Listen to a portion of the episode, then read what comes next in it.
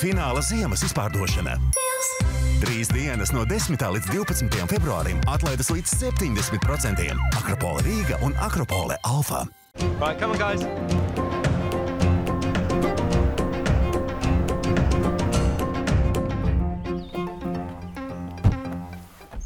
Have you seen one of these, Dad?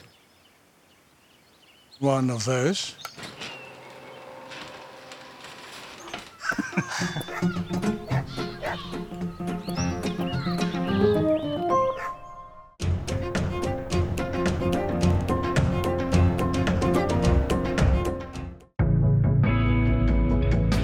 Mīlestība ir brīnišķīga jebkurā tās izpausmē. Ir tik daudz iemeslu, lai pasniegtu vispārsteidzošāko dāvanu Valentīna dienā. Atrodi savējo un pasaki, ka mīli. Skaistākās dāvanas meklē veikalos Douglas un e-veikalā Douglas LV. Tikšanās vieta – Akropole Rīga un Akropole Alfa. Raidījumu atbalsta.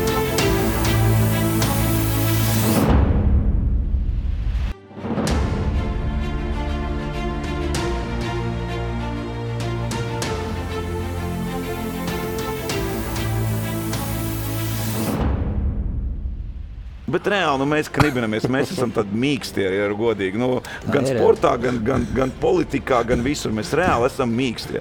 Mums priecājās valdība par to, ka viņi noturējusies pirmā četra gada, kad no Latvijas laikiem, no visas Latvijas vēstures, ka ir noturējusies valdība. Un ko saka mūsu ministra prezidents? Viņš saka, galvenais, lai tā valdība turās. Galvenais, lai valstī būtu kaut kāda jēga un ekonomikai. Ne jau, lai valdība, tad man nevajag, lai viņi turās, lai viņi jūg ik pēc mēneša, bet lai mums ir kaut kāds labums no tā.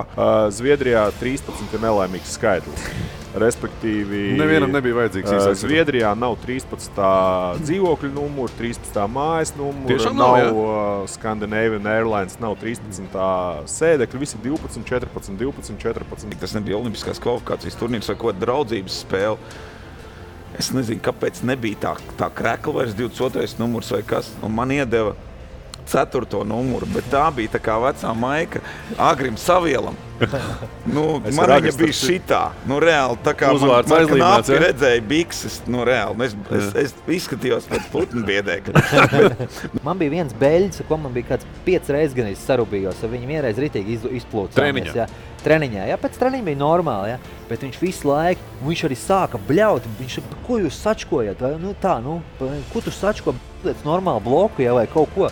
Un tu reāli pavēlcies, un tu negribi, tev apmēram, kā es sačkoju, un šitā tev, un tad ritīgi kaulā. Bet kā pēc tāda treniņa tu ieeji ģērbtuvēs? Jūs to visu izrunājat, vai tas automātiski tā noliekam, un tu dziedāji? Man liekas, ka es noteikti dziedāju latviski, jo tajā laikā man angļu valoda nebija atbilstošā līmenī. Zviedrijā, ja nemaldos, drīkstēja dziedāt arī himnu, kas pēc tam vēlākā man karjeras laikā bija tabū, nedrīkstēja dziedāt himnu. Manuprāt, es dziedāju lidmašīnas, bet es... Pa lielam vienu agresīvākajiem vispār spēlētājiem tajā ACB līgā, ja? Un mums arī šādi tad, teiksim, play-offos ir sevišķi sanāca rubaks komanda pret komandu tunelī, ja?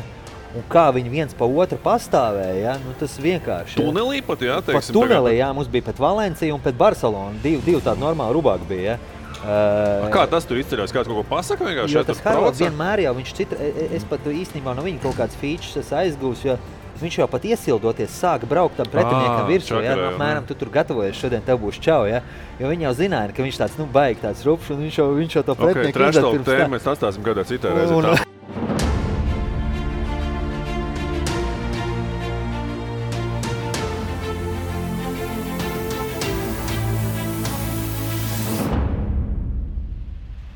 Esiet sveicināti, dāmas un kungi! Laipni lūgt sporta sarunu šovā Eksi. Šodien viesojamies Akropole Alfa maigajās telpās. 4. Eksi sezona turpinās un turpinās tā ar ierastajiem šīs sezonas varoņiem. Eks-futbolists mūsu improvizētajā studijā Kaspars Gorkš. Kaspars, sveicināts? Improvizētais eks-futbolists, jā. Improvizētais eks-futbolists. Tāpat ar mani kopā bijušais basketbolists, kā mēs saucam šeit viņu basketbola eks, Jānis Blums. Sveiki!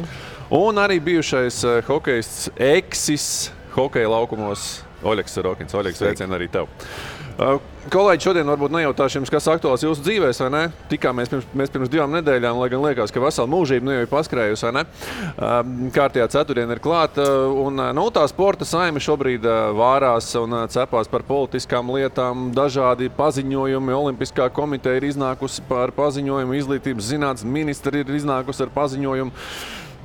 Kāda ir jūsu nostāja un kāds ir jūsu skatījums šajā visā olimpiskajā stāstā, dalība olimpiskajās spēlēs, boikotēšana, Krievijas atlētu dalība tajā, Baltkrievijas atlētu dalība tajā? Es droši vien iedošu mūsu, kā saka, lielākajiem politiķiem šajā te mūsu improvizētajā studijā. Lielākajiem kaut kam citam droši vien. Tieši tā, pārējie varēs oponēt vai piekrist. Es domāju, ja mēs vērtējam, kuram ir lielāks vai kuram sportveidam ir lielāks iespējas tikt uz olimpiskām spēlēm, tad tev vismazāk. Tas gan.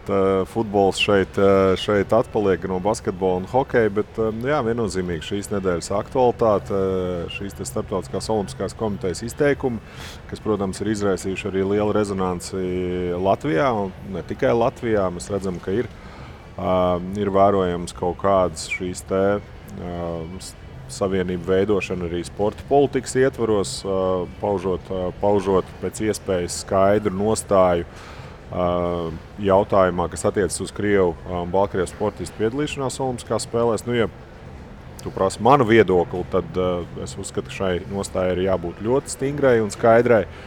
Un Krievijas un Baltkrievijas sportistiem viennozīmīgi nebūtu jāļauj piedalīties nekāda veida sacensībās, jo, ja tā ir tāda pasaules nostāja šī te kara sakarā, tad viņai ir jābūt ļoti stingrai. Bet no otras puses, ja raugās, tad arī šim te signālam no noteikumu veidotājiem laikam ir jābūt pietiekami nepārprotamai un skaidrai. Tad kā sporta sabiedrībai jārīkojās, ko šī rīcība ietver sevī, un kādā veidā tad arī tas tālāk tiek komunicēts, lai neveidojas kaut kādas interpretācijas, un tālāk tas tiek, pati atbildība par šiem lēmumiem tiek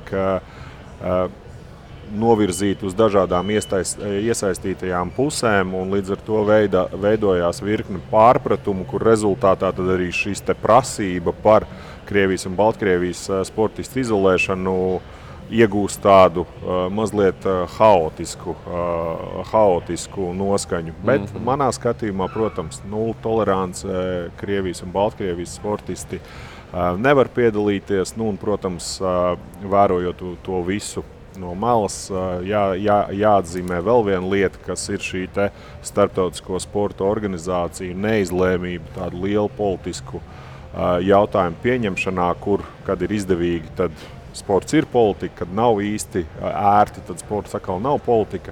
Mums bija vasarā, automātiski saku vasarā, bet ziemā pasaules futbola čempionāta laikā jau iespēja novērot, kā viena valsts savas kaut kādas sporta diplomātijas ietvaros diezgan viegli manipulē ar lielu sporta organizāciju. Nu, šobrīd līdzīgi mēs vērojam ar tādu ļoti jēlo starptautiskās olimpiskās komitejas paziņojumu, un kas, protams, uzvedina atkal uz aizdomām vai diskusijām, kāpēc tas tā ir, kas, protams, pakļauj arī tādām šaubām tās kopējās vērtības, uz ko šī te starptautiskā olimpiskā komiteja ir būvēta. Oļek, Jāni. Jā, mans viedoklis arī pilnīgi noteikti, ja pasauli vai, nezinu, Eiropa vai kas, ja ir kaut kas bijis aizsākts, tad tas ir jānovad līdz galam. Ja ir kaut kādas represijas aizsāktas, ja ir šīs ekonomiskās represijas, ja ir kaut kādas arī sportiskās, tad tās ir jānovad līdz galam. Un, principā, es tiešām nesaprotu. Man liekas, tā ir tāda reāla mīkšķaulība no starptautiskās olimpiskās komitejas. Mūsu olimpiskā komiteja un mūsu vispār varas struktūras, būsim godīgi, tie viedokļi, mums ir daudz jābūt stingriem viedokļiem. Mēs nevaram aiziet prom tikai tāpēc, ka kāds mums tur dod naudu vai nedod naudu.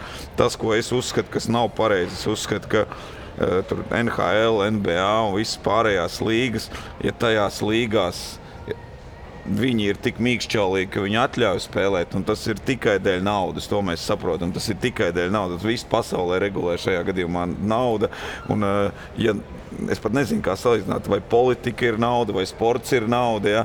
Jo nu, to regulē nauda. Skaidrs, ka ir interesanti NBA, NHL, lai spēlētu Ovečkins, ja? Lai gan atverot viņa kaut kādu lapu Facebook, nu atvainojiet mani. Ja? Un man nav nekas pret viņu kā cilvēku, viņa uzskatiem un tā tālāk. Nu, viņam ir tāda uzskata, kāda viņa ir, bet ja visa pasaule ietu tajā vienā virzienā, ja nevis tikai man izdevīgi tas, tad mēs daram tā, izdevīgi tas, daram. Nu, es uzskatu, ka Krievijas un Baltkrievijas līgas tur mēs nedrīkstam piedalīties, ja ir tāds noteikums, lai viņi vārās paši savā sulā. Tie sportisti, kas ir citās organizācijās, kas piedalās NHL, nezinu, Ostapenko piedalās tenisā, ja tur ir atļauti krievu sportisti, nu tas sportists nav vainīgs, viņam nav tagad, es uzskatu, ka tas nav tādā veidā savienojams. Un tādas līgas kā Erolīga, ja viņi spēcīgi, viņi pasaka basketbolā, pasaka, ka mums nebūs, nu viss kā, nu tad viņi ir tādi un viņi parāda, un tad sanāk tas sportists, kas spēlē NHL, tad viņš ir pie kaut kā vainīgs, ja, ka tā līga atļauj tur piedalīties. Tā kā man liekas, tās lietas arī tādas no sportiskā viedokļa ir jānošķir. Nu, man tiešām gribētos, lai mums nav tikai populisma dēļ kaut kas, ja, un mēs tagad svārstīsimies mūsu olimpiskā komiteja. Jā, ir jānodefinē, ka ja tur viņi piedalās, mēs tur nepiedalīsimies un viss. Jā, skaidri jāpasaka. Nu, skaidri jāpasaka. No otras puses, ja tu kaut ko atņem sportistam, nu tā, ja ņemam, tu atņem principā nu, kaut kādā ziņā viņa darbu, ja? Nu, tad es nezinu, tad maksā viņam to algu apmēram, ja? Nu, tā kā finansē, viņi turpina finansēt tā, tad, ja, to sportisti, ja tu esi noteicis tādas noteikumus. Ja? Jāni? Jāsaka vispār, kad es biju noilgojies pēc jums čaļi, ja? Kad laika nevienam tikušies. Un otrs, man liekas, ka Kaspars jau izcili pateica, ja, un es arī piekrītu viņu iedoklim un arī Oļega iedoklim. Varbūt tās lielās līgas, man liekas, ir sevišķi, ja tur vajadzēja jau pašā startā noteikti. Ja, mēs jau, Oļeks jau minēja, ka dēļ naudas jau viss nu, biznes, notiek. Protams, jā. Ja būtu pašā startā jau pateica, ka tur nevar NHL spēlēt, ja tu jau, man liekas, būtu ažiotāža lielāka un tā.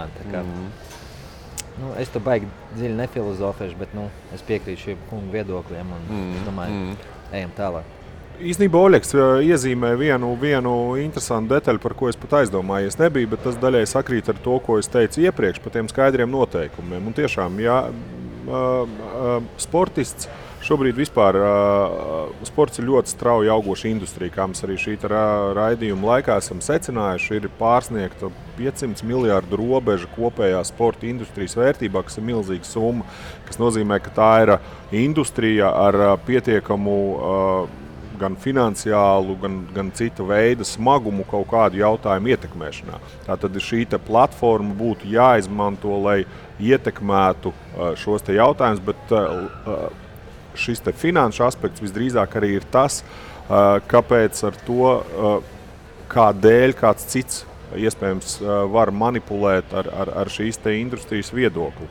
Diemžēl jāatzīst, ka pats galvenais aktieris šajā visā industrijā sportists bieži vien tiek atstāts tādā pavisam aizmugurējā plānā, un ļoti izdevīgi ir politikas plānotājiem vai veidotājiem brīžos, kad jāpieņem izšķiroši un ļoti konkrēti lēmumi, teikt, rekur, lai sportisti sagrupējās un tagad izdara to.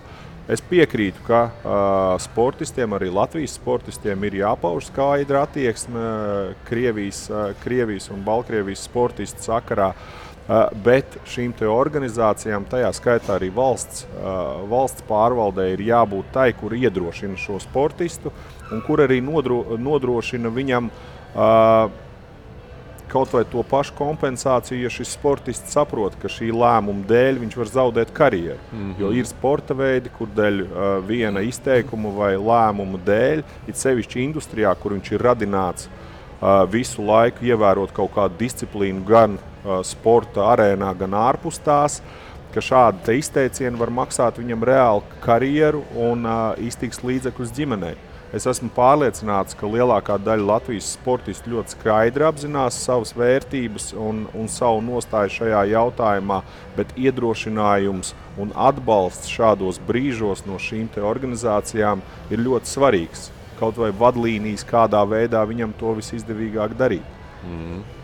Jā, un tas ir tas, laikam, tas manas būtībā tajā mūsu ievada tēmā, tas noslēdzošais jautājums. Šobrīd redzot, ko to sociālos tīklus, un Kaspar, tu jau minēji, vai ne, to sporta kopēju ieteikumu uz dažādiem lēmumiem. Tad mūsu sportisti šobrīd ar nekādiem tādiem paziņojumiem, es teikšu, retais. Jā, mūsu aizdītā gada labākais sportists Vasiljevs bija pateicis, vai ne, ka viņš nosoda visu šo soku stāstu un šos lēmumus. Bet tas, ko tu saki, vai ne, viņi tā kā iebiedēti, jā, tas ir tas, ko tu tā kā baidās, vai ne? Tas ir viens ir ieradums, otrs ir līgumiski aizliegts. Sportistam ļoti bieži līgumos ir ietvertas normas, kuras aizliedz viņam brīvi paust savu viedokli. Atbildība tiek nogrūsta tieši uz sportistu pleciem un prasīt atbildību par to, ka mēs nespējam paust skaidru nostāju. Vēlreiz, individuāla atbildība no sportista, protams, arī nostāja.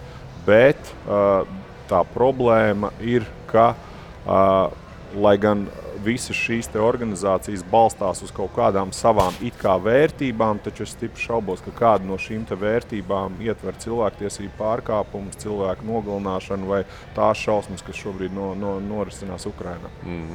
Slav, jūs abi divi, jūs bijāt izlaša kapteini, jā, tu biji aktīvs sportists vēl pirms pavisam neilga laika.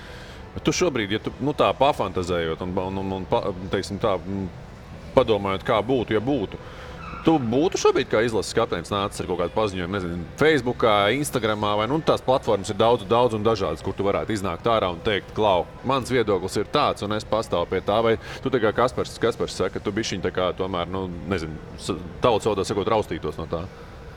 Grūti pateikt, nav īsti neviens no latviešu sportistiem tā baigi iznācis ārā. Es tāpēc arī par uz to arī. Un pirmkārt, tā ir tāda nopietna lieta, tur nav tāds tomēr tavu viedokli, to redzēs visu, un tur tas aizies, kā saka, visu Latviju to redzēs. Protams, protams. Bet tev ir vārds, un tas, ko Kaspars teica, tu vari ietekmēt to viedokļu lēmumu pieņemšanu tam līdzi. Es nezinu, tas ir... Es būtu kā sportists, es pieļauju, varbūt kaut ko būtu uzrauts vai ko, bet man ir daudz, es esmu Krievijā spēlējis, man ir daudz arī draugi un tā, ja. Un es no kara sākuma neesmu ar viņiem komunicēt, es vienkārši nevaru to. Es nevaru uzrakstīt kaut kādu WhatsApp, vienkārši emocionāli es nevaru uzrakstīt. Un tā mana saikne ir beigusies. Ja? It kā varbūt viņi nav vainīgi, bet tajā pašā laikā es nevaru neko viņam uzrakstīt, kā iet vai ko. Ja? Skaļis arī nav neesmu neko baigi tā pats tagad paudzes, ja? Bet noteikti, es domāju, ka kaut kādiem populārākiem sportistiem noteikti vajadzētu iznākt kaut kādu savu viedokli. Jā, tas, ko es saku. Kaspar, tu būtu gatavs? Nē, tu būtu gatavs iznākt. Ja tu būtu aktīvs joprojām Latvijas futbola izlases kapteinis, tu būtu nācis ar savu kaut kādu paziņojumu šobrīd ārā.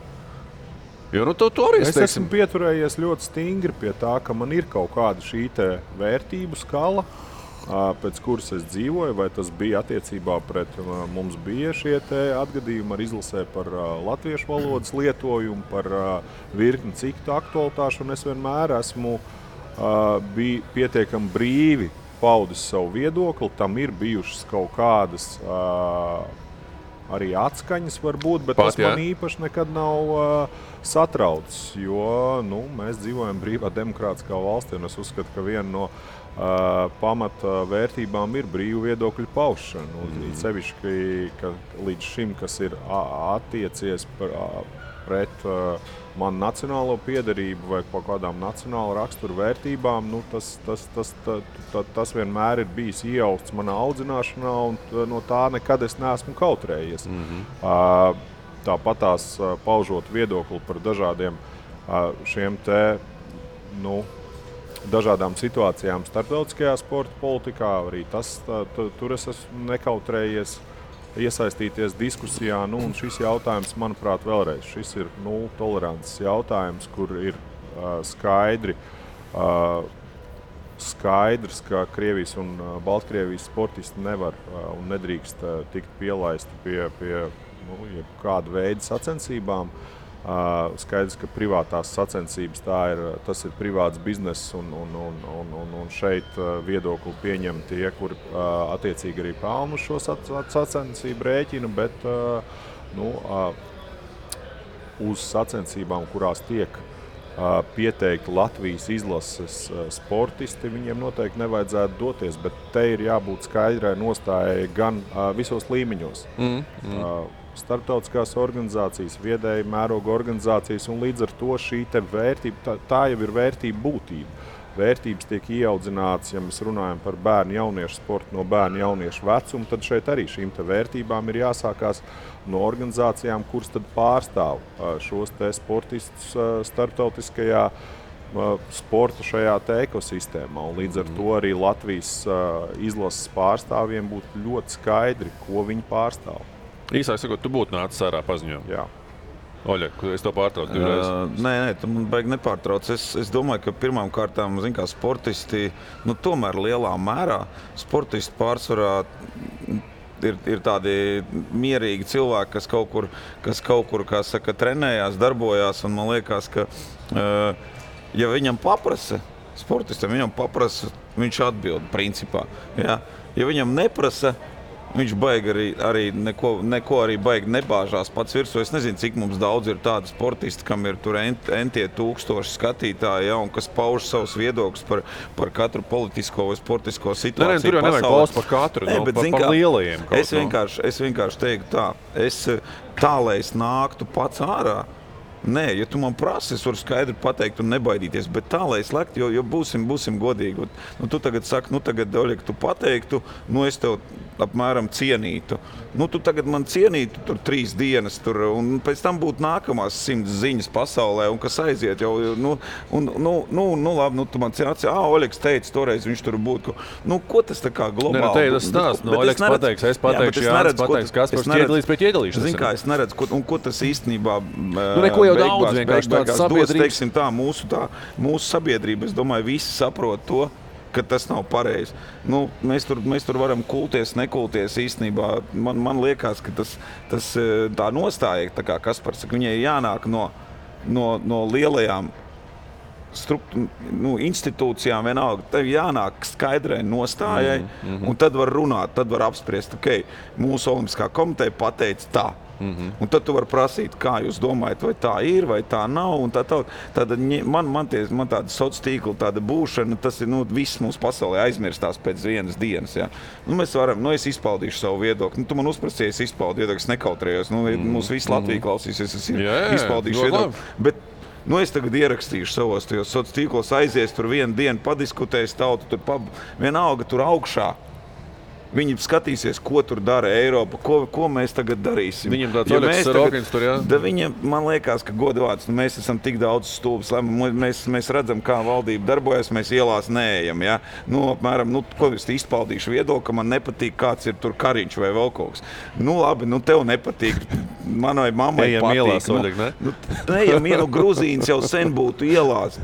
Mēs kaut ko te knibinamies pa savām, bet reāli, mēs knibinamies, mēs esam tad mīksti. Ir godīgi. Gan sportā, gan politikā, gan visur. Mēs reāli esam mīkstie. Mums priecājās valdība par to, ka viņi noturējusies pirmā četra gada, kad no Latvijas laikiem, no visas Latvijas vēstures, ka ir noturējusies valdība. Un ko saka mūsu ministrs prezidents? Viņš saka, galvenais, lai tā valdība turās. Galvenais, lai valstī būtu kaut kāda jēga un ekonomikai. Ne jau, lai valdība, bet man nevajag, lai viņi turās. Lai viņi jūk ik pēc mēneša, bet lai mums ir kaut kāds labums no tā. Tas ir tas pats jautājums. Es varu izteikt to viedokli. Man liekas, soc tīkli, tas viss aizmirstās tikpat ātri, kā tas iesākās. Tas karš, ir gadu.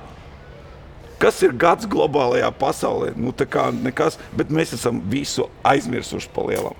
Mēs esam jau daudz ko aizmirsuši. Kad tur bija kāds sadarbojas un gāzi pirka no Krievijas, tad tas nebija biznes. Sportists nedrīkst tur spēlēt it kā, jā. Viņam tas ir ģimenes biznes. Jā, viņš varbūt varētu iet, bet es arī tagad domāju, ja man kā trenerim tagad, ja man nebūtu darbs Latvijā, godvārds, kuras tā pa lielam, labi, es varbūt tagad ar savu kaut kādu vārdu, bet daudz cilvēku viņiem nebūtu darbs. Un no otras puses mēs baidamies par to darbu. Nu, bļāvic, nu beidzās tas hokejs. Nu, ej strādā, bļāvic, kur te mēs, da pietiek te visu veikalu. Nu, ej strādā, nu taisi biznesu, uz godvārds, tu beidz čingstēt visu laiku. Nu, tagad nebūs man darbs hokeju spēlēt, man jābrauc uz Krieviju. Bļāvic, nu tiec Amerikā, nu saņems mazāk, nu ko darīt mazāk, nu esi vecis. No. Nu, man arī tā liekas par to, ka nu, esat veči, nu, bet tikai nevis katru dienu jaunu lēmumu, bet iznāk, piemēram, mūsu olimpiskās komitejas vadītājs, viņam pasaka, viņš saka, mans personīgais viedoklis, mans personīgais, mēs neesam runājuši, mans personīgais ir tāds. Bet nē, mums nāk paziņojumi katru dienu, kāds ir kopējais viedoklis, un drīz būs tāds viedoklis, ka, nē, tas bija mans personīgais viedoklis. Tagad mēs runājam, tas ir smieklīgi vienkārši. Nu, tā kā vai nu mēs izdomājam kaut ko un sakam, vai nu labāk nafīgi nesakam neko, es atvainojos. Super, Oļeks, man liekas, iedeva enerģiju, man liekas visam. Es domāju, ka Oļeks iedeva noteikti šajā epizodē skatījums krietni vairāk un krietni diversificējot to skatītāju nozeres. Kolēģi, man vienmēr prieks jums iedot varbūt vārdu par tādām tēmām, kas ir, ne tādas tēmas, par ko mēs ieraši šeit runājam. Bet mums ir palicis tāds, man pašam likās nepadarīts darbiņš. Kaspars iepriekšējā raidījumā mums stāstīja, ka spēlētāji pērk, pārdod, mainās ar spēlētāju numuriem un tam līdzīgi.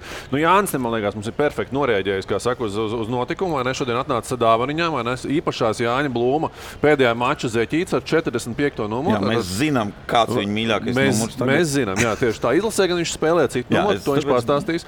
Bet, man liekas, ka labas dāvaniņas, tādas ir ne tikai man, bet arī Kasparam ar Oļegu, tā ka, es kājās nevilkšu, lai gan varētu, vai ne? Jā. Bet pagaidām. Citu par to numuru, zin kā, es tiešām domāju, Jankam taču cits numurs bija, viņam šitas. Tad es pēkšņi domāju, paga gadi. Gadi arī nē. 45. Jāni, kāpēc 45? To arī iesāc, Jāni. Nu, īstenībā, katram jau, tas jau viss no bērnības sākās, un katram jau bērnībā kaut kāds paraugs. Nu, man bija paraugs brālis, viņš tur spēlēja, bišķi vecāks spēlēja ar basīti, viņam bija 4. numurs. Yeah. Nu, un tad pienāca tas laiks, kad skolā es tiku kaut kādā komandā, un es paņēmu 4. numuru, un tas pamatskolu visu nospēlēja 4. Pa lielam profesionāli, man liekas, ar pirmos pāris gadus 4. Un tad es aizgāju uz komandu, kur es nevarēju dabūt 4. Un tagad es domāju... Tā esi vaļā māku, jā? Nē. Tur bija, man liekas, tas bija uz Ventspili tajā gadā. Man liekas, Kaspars spēlēja Furteni tajā gadā Ventspilī. Un jā, tur Veselovs priekšā ar 4. numuru. Es domāju, ko lai dara? Viņš pa ko nepiekrīt mainīties. Nu, tad neko, es pieliku to 45. klāt, jo Jordans jau var spēlēja 23. bet pēc tam 45. Jā. Un tad no tā brīža īstenībā es visu laiku spēlēju 45. Izņemot Panathinaikos, jo Panathinaikos, kad es parakstīju līgumu, tad es pat neprasīju, jo, tas tomēr Eiropas superklubs, es pat neprasīju, es gaidīju, ka man piedāvās līgumu, bet es aizbraucu, tur man kādu iedevu, es maz neprasīju. Tāpat bija priecīgs. Es biju tāpat priecīgs tur spēlēt. Cits stāsts ir arī izlase. Izlasē jau arī, pirmos gadus, kad tu tiec izlasē, te jau arī, tu tur baigi, tu esi jaunais, ja, ko tu tur vēl numuru prasīs, ja? Štelmahers? Nē, Štelmahers spēlēja 7. Un Robs man bija mīļākais, spēlētājs jau no bērnības, un tā. Un tā kā Robs aizgāja, tad es no viņa mantoju to 7. un es no tā brīža spēlēju 7. izlasē. Līdz tam tu spēlēji? Līdz tam man bija vairāk numuru, tur arī bija kaut kādu brīdi 45. Bet tu Eiropas čempions nevar spēlēt ar lielajiem numuriem. Tur, man liekas, bija no 4. līdz 16. kaut kas tāds. 12 numuri pēc kārtas, 45 līdz 16. Un no tā brīža es tikai spēlēju ar... bija kaut kāds 8, man liekas, arī vienu brīdi. Bet kā Robs beidz, tā es pārmantoju viņu numuru un spēlēju 7. Tā kā, tāds mans kaut kāds storijas ar tiem numuriem. Es nekad neesmu pircis numuru. Bet, mainīs? Īstenībā tā ir, kad tu paraksti līgumu, tad ir komandas menedžers tevi sakontaktējās, paprasa visu tur izmērs, tur formām, jebkur tur, Spānija, Grieķija, Itālija, ja? Un tad tev pazvana, tu visu iedod, apmēram mani L tur visam, ja? Un numuru es gribētu 45. Principā nebija visās komandās spēlēt to 45. Es tev teicu, vienīgai Panathinaikos es neprasīju. Bet, nav arī baigi izskatīties Basīdī 45. Nav tā, ka tur... Nē. Kaut kāds Dairis spēlē tagad ar 45. Man liekas, kaut kur, jā. Tu viņam esi paraugs drošiem, vai ne? Viņš no tevis? Varbūt, jā. Viņš tagad izlasa kapēns. Pagad, tad man jāvāk zeķes tā, lai man redz. Šeit 4, šeit 1. Tev būs uz ikriem 4. Tā, lai cilvēks, kas nāk pretī man redz. Nē, tev būs uz ikriem 45. Tev būs aizmugurē. Labi, jā, no aizmugures. Tikai tāds mans skorijas. Tas ir jāpasako. Tu tev reiz vēl 5-4 uzvilkt. Otrādāk viņš ir uzvilkt. Kas attiecās uz futbolistiem, zinu, viņi bagātāk kā basketbolisti. Tāpēc viņi laikam varēja pirkt. Maina, tas krekls tur samainās. Un tikai piķo, jā, un tikai piķo. Paga zeķis ar tikpat daudz jums ir kā krekli.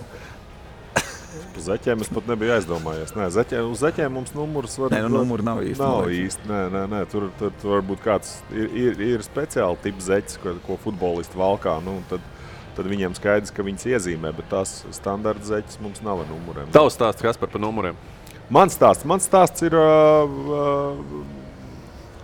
droši vien kaut kādā mērā strukturāli identisks kā Jānim, jo tā numura būšana ir tāda, ka tu skrien cauri karjerai un tad vienā brīdī tev sastājās zvaigznes, vai tu saproti, ka šis ir tavs numurs. Man tāda vai laimīgs skaitlis vai skaitlis, ar kuru es gribētu sev asociēt, nekad tāds nav bijis.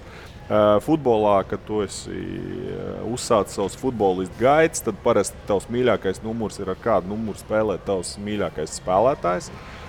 Vai arī numuri, kas ir 9, 10, 11, kas ir tie spēlētāji, kas parasti ir lielās zvaigznes un gūst lielāko daļu vārdus.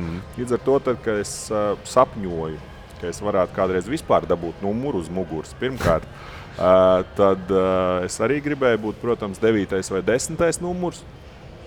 Arī sākot treniņus, es teicu, ka tie bija tie pirmie numuri, kas iekrīt acīs, bet skaidrs, ka ne man spēlēt prasmu un konkurences lielums, kuru gribēju šos numurus, man neļāva pieteikties uz tādu numuru, bet es tā teikt ņēmu, ko man deva, un pirmais numurs man bija 11. Kurš man nekādas emocijas neizraisīja, arī nebija tā, ka šis numurs bija tam, kuram es pieķēros, un tās sākuma posmā tie numuri pietiekami bieži mainījās līdz Zviedrijai. Zviedrija bija tas brīdis, kad es izvēlējos 13. numuru, un tas arī bija numurs, ar kuru pēc tam man visa karjera gan izlasē, gan klubos asociējās. Izvēlējos es ļoti vienkārši iemeslu pēc. Zviedrijā 13 ir nelaimīgs skaitlis. Respektīvi, nevienam nebija vajadzīgs īsāks. Zviedrijā nav 13. dzīvokļu numuru, 13. mājas numuru, tiešām nav Scandinavian Airlines, nav 13. sēdekļi, visi 12, 14, 12, 14, 12, māja 14. Tiešām arī nav dzīvokļu numuru. Jā, pilnībā nekas nav. Un tad es tā kā spītīga persona pēc savas būtības, tad es, ka man prasīja, kādas numuru gribētu, es tā pafunktierēju, es domāju, baigi labi, nevienam nav. Visā līgā nebija neviena. Vienam vēl uzbrucējiem bija 13. numurs. Es teicu, ka es ņemšu to 13. Un tad, ja mēs runājam par to, ka pērk numurs, tad man mēnesi mēģināja atrunāt, lai es, tu komandai neveiksmi atnesīs, nevajag varbūt, tur rekur mums ir dažādi citi numuri, ko tu var pamēģināt, bet, skaidrs, ka, jo man vairāk kāds mēģina pierunāt, jo vairāk es, un tad notika vēl pavisam cita lieta, atbrauca, tas kanādiešu pusargs, kuram bija jābūt tai mūsu lielajai zvaigznē komandas, kas arī tikko spēlēja Katāras pasaules čempionātā, Kanādas izlases sastāvā. Viņš atbrauca un viņam arī pirmais noteikums, ka viņš grib 13. numuru. Bet, viņš bija jauns čalis, viņam naudas nebija ko paprasīt pārāk daudz, līdz ar to 13. numuru es viņam neatdevu, viņš dabūja spēlēt ar 23. bet tā mūsu draudzība dēļ šī numura tad arī iesākās, un viņš bija pirmais, kas man iemācīja runāt angliski ar amerikāņu akcentu un nospēlēja ļoti veiksmīgu karjeru līdz pat šim Katāras čempionātam, bet numuru es viņam neatdevu. Un tad tālāk visās pārējās komandās izlasē, protams, tas vienmēr bija 13. numurs bija, pa laikam tur kaut kādas šīs te padomu laika delīrijas, ka teica, ka tu nedrīkst ņemt ārpus 11, ka pirmam 11-niekam ir jāspēlē ar 1 līdz 11, bet tam es kategoriski nepiekrītu, es domāju, ka tas man nelikās baigi loģiski, līdz ar to tādu ieradumu mūsu komandā neaizķērās, bet ierobežojušais faktors Redingā es nevarēju spēlēt ar 13, jo 13. Viņiem bija fanu numurs, kas man gan apsolīja, mēs tiksim Premier Līgā, ka viņi man ļaus spēlēt nākamajā sezonā, bet viņi man piečakarēja. un ar vienu neļāva. Pēc tam, kad mēs tikām Premier Ligā, tad viņi paziņoja, ka neviens spēlētājs nebūs lielāks par līdzjutējiem, kas ir loģiski, un līdz ar to man nācās 13. numuru uztetovēt uz rokas. Tas arī varbūt nebija tas pats gudrākais, bet jā, tas bija mans situācijas risinājums, ka es spēlēju ar 17, bet 13. man bija uztetovēts uz rokas. Un tālāk visur, kur es varēju paņemt, tur es ņēmu 13. numuru, bet bija komandas, kur 13. numurs parasti bija vai nu vispār viņi nebija, vai bija lielākā komandas zvaigzne. Kopumā visas karjeras turpinājumā man bija tā, ka 13. numurs bija parasti komandas tādam pieredzējušākajam un labajākajam spēlētājiem, un jau karjeras beigās man vajadzēja izvēlēties, spēlējot ārzemēs citus numurus, bet pēc tam es nespēlēju nekad, man pārskaitļi, es nevaru ciest pārskaitļus. Tā ir man tāda maza iezīme, ka es nevaru televizors, ja ir uz pārskaitļu skaļumu vai radio, ja es redzu, ka Oļeks, piemēram, grieztu radio un uzgriezt līdz 4, tad es tāpēc arī nespēlēju, ka man šī ir laikam vienīgā kaut kāda tāda, es nezinu, kā to kaut kāda, tad šī ir kaut psihologs to cieradums. Tas ir nepārskaidrs. Man galvas pareizo pusi viņas uzvilkt. Tā man nav jāņem apakaļ. Bet jā, es pārskaidrs. No pārskaidļiem es izvairos kopumā. Klā, bet mēs te 4 sēžam. Nē, tik traki tas arī nav. Tas kad pjauls krūzis. Es domāju, mošam jācījās kājās, jāiet prom. Es to gribētu. Paga, mēs varam izskaidīt visus, cik mēs te esam. Tās ir manipulācija. Kā piečakarēt sevi, tad mēs varam. Labi, Oļek, tavs stāsts. Man stāsts. Pirmkārtām hokeja sāk spēlēt Balderes labus laikos, tad, kad visi gribēja spēlēt kā Balderes. Jā, kā tur agrāk bija steķins, dzēriet Alders, spēlēsiet kā Balders. Mēs no Aldera tagad gaidām kaut kādu sadarbības līgumu. Jā, vajadzētu nākamreiz būt uz galvu. Mēs jau gadu gaidām. Alders neko nedod, es jau parunāju. Tas tāds izaicinājums, jā. Balderis un tajā laikā man gribējās tikt pie 19. numura, un, ja godīgi, es galīgi nebiju labākais spēlētājs. Kaut kā mums tur, vai nu mēs tur kaut ko lozējām, vai kā, bet man trāpīja, kad es tā kā paspēlēju pāris gadus ar to 19. numuru, ka bija vēl mazs. Pēc tam savā laikā, savu to, nezinu, karjeru bērnu posmu, es, ja godīgi, nemaz īsti neatceros, kāds man tur numurs bija. Kāpēc tu smajies par karjeru vārdu? Bērni, tas jau nav karjeru, tas ir tā kā pulciņš. Es jau vēl tagad saku tiem čeļiem, kas ir 18. Tā nav karjeru, jā? Jūs tikai esat nodarbojoties ar hokeju, jūs vēl tā kā īsti viņu... Kurā brīdī sākās karjeru? Tā, kad tu naudu sāc pelnīt, principā, man liekas, tad var teikt, ka tā jau ir karjeru. Pēc tam, jā, man gan ir tā, ka man ļoti, man visvairāk patīk 28. numurs. Tas man arī ir bijis, laikam, vienmēr noteikti, jo tas kaut kā tas numurs, viņš tāds, kas laikam ir hokejā arī citiem paticis. Piemēram, Latvijas izlasē tas bija Maticins, ja, kad es atnācu, un tur nebija varianti, es tur 28. nevarēju dabūt, kaut kādā brīdī tiku pie 22. un principā tas arī palika, un kaut kā sanāca, ka Herbertam Vasiljevam, viņam arī 22. patika, un te mēs tur, bet man liekas, man vienmēr tajos čempions, kur mēs bijām ar Herbi, ka man bija 22. Es neatros, kas tur viņam tajā. Viņam var būt 12, piemēram, uz leju, tātad, ja skatās no tā 13, 23. Man tas kaut kur saistās noteikti ar to, ka man, jo es saku, bērnībā tā īsti nebija, es tur neatceros, bet man dviņi piedzima 28.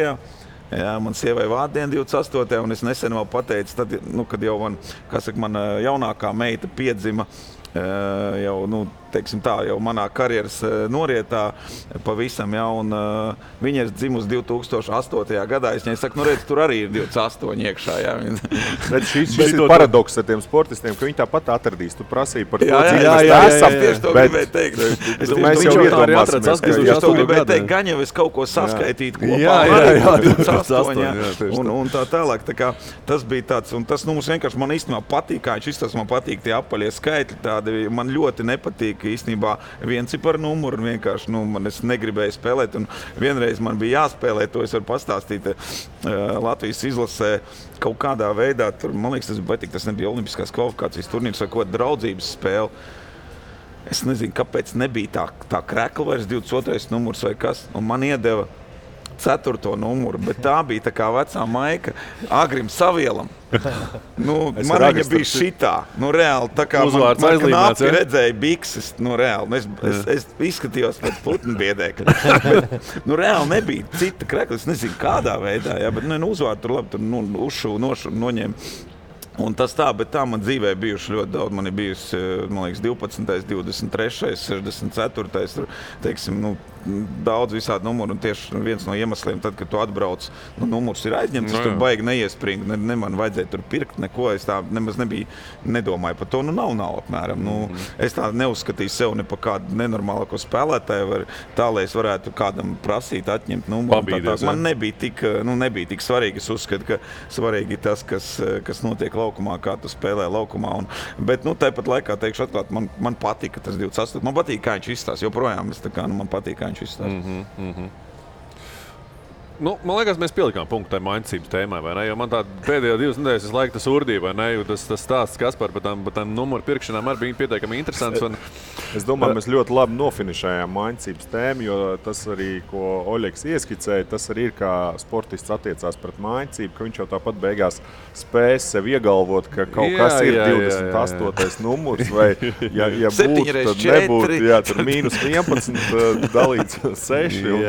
Un, tieši tā. Tā kā, tā arī īsumā ir tā sportista maincība, bet numurs ir. Numurs ir tas, kas sportistam karjerā iet visur līdz. Kā mēs redzam, ļoti daudz sportistu šobrīd arī veido savus brandus tieši uz numuru rēķina. Un skaidrs, ka tas iegūst arī pavisam citu aspektu. Jordans, Jāņa pieminētais, visiem ir pilnīgi skaidrs. Tagad Jānis ir nopublicējis savu numuru.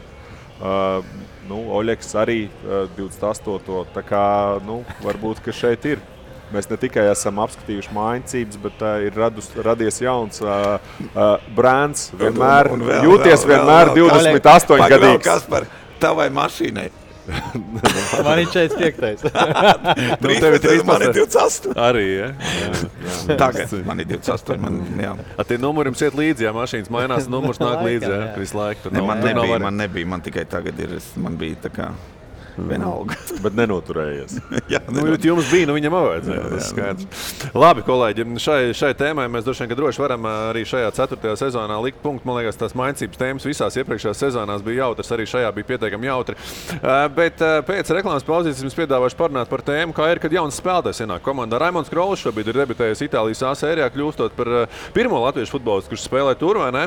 Un kā tad jūtas jaunais spēlētājs, iejūtoties jaunajā komandā? Kā viņu uzņem, kā esat uzņemti jūs? Kā jūs esat uzņēmuši jaunos, kas ienāk jūsu komandā, par to pēc reklāmas pauzītes, bet es, kā ierasts, izmetu līkumu pa veikaliem. Tiekamies jau pēc reklāmas pauzītes.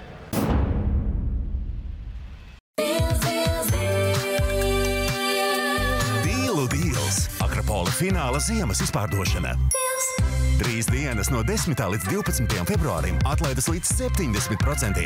Akropole Rīga un Akropole Alfa. Right, come on, guys.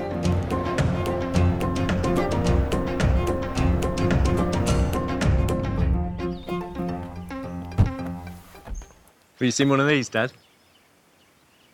One of those.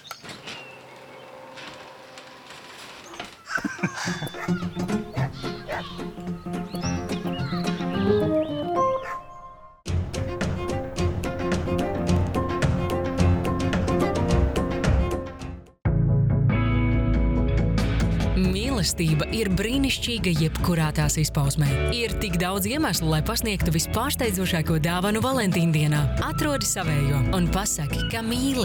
Skaistākās dāvanas meklē veikalos Douglas un e-veikalā Douglas LV.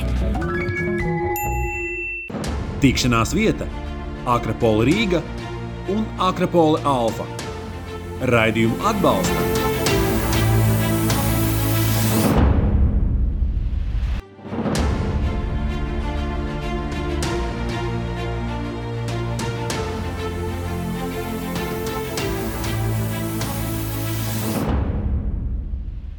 Sporta sarunu šovs Eksi turpinās. Jā, neliels līkums pa veikaliem Akropole Alfa. Un jāsaka, iegriezos šodien Brīļu un optikas veikalā, vai ne, kolēģi? Jums, starp citu, padāvaniņai, vai ne? pats sev arī viens izvēlējos. Jānis savējās jau ir piemērījis. Zeiss Vision Center, vai ne? Esat dzirdējuši kaut ko tādu? Es mēs varētu izstāstīt, kas tāds ir. Noteikti. Zeiss Vision Center, jā. Redzes centrs apvieno partnerības ar pasaules optikas tehnoloģiju līderi Zeiss un ekskluzīvas dizaineru briļu kolekcijas vienuviet, tādējādi sniedzot izcilu redzes kvalitāti, labāko ietvaru, izvēli un klientu servisu. Neatkarīgi no tā, vai ar sportu nodarbojoties hobija līmenī vai profesionāli, vai ne? Jūsu veiksmi un drošību pirmajām kārtām ietekmē kas? Redze. Tā ir tas, kā jūs redzat, kā saka to pasākumu, vai ne? Sagatavo savas sporta brīles, iespēja brīles izgatavot individuāli, ar jums nepieciešamo redzes korekciju. Tā, ka ir iespēja iestrādāt un numuru arī noteikti var, vai ne? Tā, ka brīles no Nano Vista var tikt izgatavots arī sportojošiem bērniem, vai ne? Tā kā ne tikai pieaugušiem, bet arī bērniem. Tā kā, piemērīšas arī savējās, vai ne? Un mēģināšu izstāstīt, kas tad Akropolē kopumā vēl notiek, vai ne? Ja mēs iepriekšējos divus epizodus runājām par šīm te atlaidēm deals, vai ne? Tad šobrīd 10. līdz 12. februāris. Oļek, kas par akciju? Deals. Ja 10. līdz 12. tad tā kā Valentīndien tovēs. Tieši tā. Un kā Akropole Rīga un Akropole Alfa notiek? Atlaides līdz cik? Līdz 70%. Jā, es redzu te visas plakātas. Visam 25% atlaides, kā arī īpašie Valentīndienas piedāvājumi. Oļeg, īpaši tev. Visam 25 un līdz 70 kopumā. Sieviņai, Valentīndienā, es tev palīdzu uzreiz izvēlēties. Baltzelts veikals. Mīnus 30 visiem juvelieru izstrādājumiem no zelta. Mīnus 50 visam juvelieru izstrādājumiem ar briljantiem. Un mīnus 50 visām kaklarotām un aprocēm ar dabīgiem akmeņiem. Tas Jānim var būt vairāk, vai ne? To nevar kļūdīties. Apakšveida. To nevar kļūdīties. Skatāmies, ejam tālāk pa veikalu sarakstu, ko es izejot to līkumu redzēju, vai ne? Donna atlaides līdz 50%. Atkal visiem juvelieru izstrādājumiem. Fisman veikaliņš. Oļeks, labi ziniņš, es viņu tur redzēju vienreiz. 40% atlaidu visām precēm. NS Kinga apaviņa 70% atlaidu. Rezerve 70% atlaida. Lee Cooper atlaida. Klausies, te ir jādzīvo. Nu, vai ne? Jādzīvo. Te ir jāievācās, vai ne? Jādzīvo.